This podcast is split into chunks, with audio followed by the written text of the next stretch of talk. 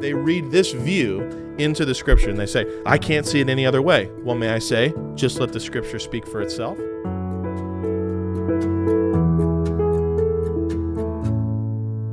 Hey, welcome back to Bible Line. I'm your host, Pastor Jesse Martinez. And today we're not really getting into a, uh, answering a question. We're kind of talking about a situation. I want to give you my thoughts on it. Let's dive right in. Someone sent this in to uh, questions at BibleLineMinistries.org. You can send your questions there too. I recently heard a gospel given much like the one we believe, but one thing that was said threw up a red flag. In part of the conversation discussed, they said it is not anything you can do to save yourself into eternal life except by believing that Jesus Christ died for your sins. I completely agree with that statement, except after that, they said, God gives you the gift of belief. Okay, yours truly here. you know where this is going, right? Back to the question. I then asked if he thought God made people believe. And he said, No, God doesn't force you into believing, but gives you the gift of belief. Do you see what's going on here? I, I, hope you can see it. And this is not to make fun of this person. They're, they're honestly doing a good thing, trying to soul win. There's nothing wrong with that.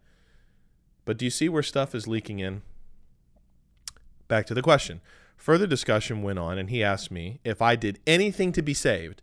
And I said, It's not by works that you are saved, but by believing in Jesus Christ and what he did. And I chose to believe that. After he said that if I thought I was the one who believed on my own, then that was me saving myself, and that's a form of work. I was left even more confused and asking more questions about that. I was thinking this was a form of Calvinism, bingo. And I asked him, and he told me, no, I'm not a Calvinist. So I'm not really sure what this belief is and if it's true or not. Is it true that God gives uh, someone the gift of belief? Excellent question. Deserves a wonderful answer. I just want to thank you for your detail, taking time to write that on. I know that's important. There are five basic points of Calvinism.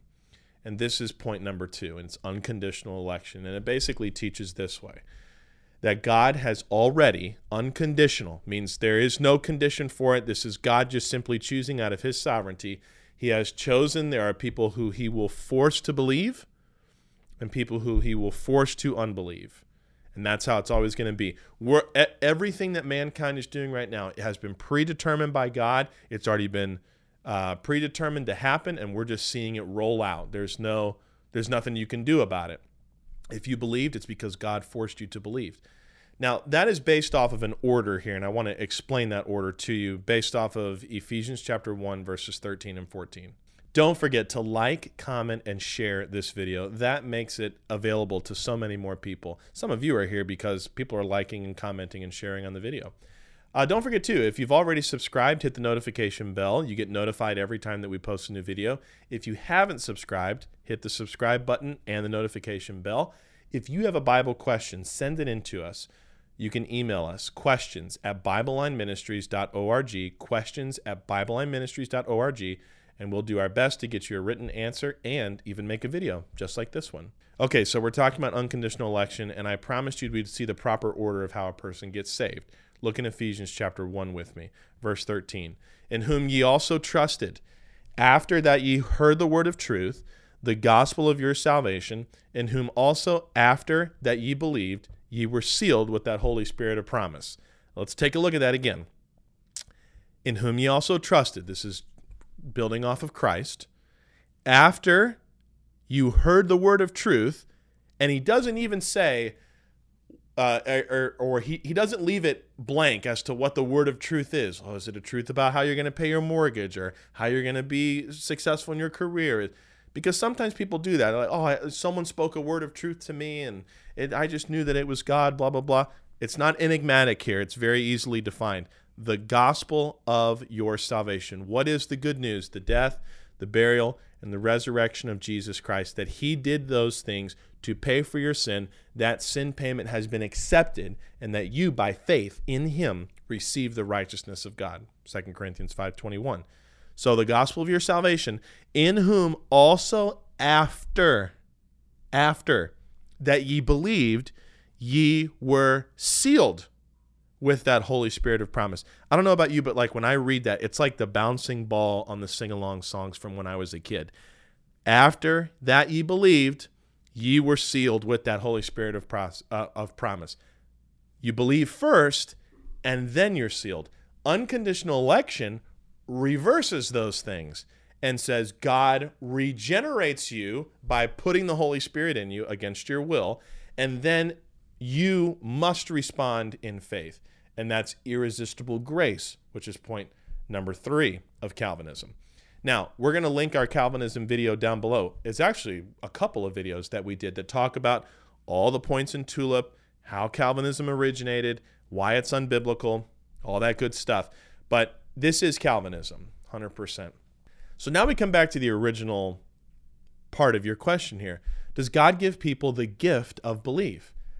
No, I don't think so. I think that God has given every single man a free will and he will hold people personally responsible for the choices that they make. Isaiah chapter 118, uh, uh, chapter 1 and verse 18 is one of my favorite examples of God. He just totally exposes Israel for what they are. They're sinners, they're wicked, they're worshiping idols. He says, You're sick from head to toe, pus filled mess, graphic stuff. But then in verse 18, he says this Come now and let us reason together saith the Lord. Though your sins be as scarlet, they shall be as white as snow. Though they be red like crimson, they shall be as wool. Come now, let us reason together.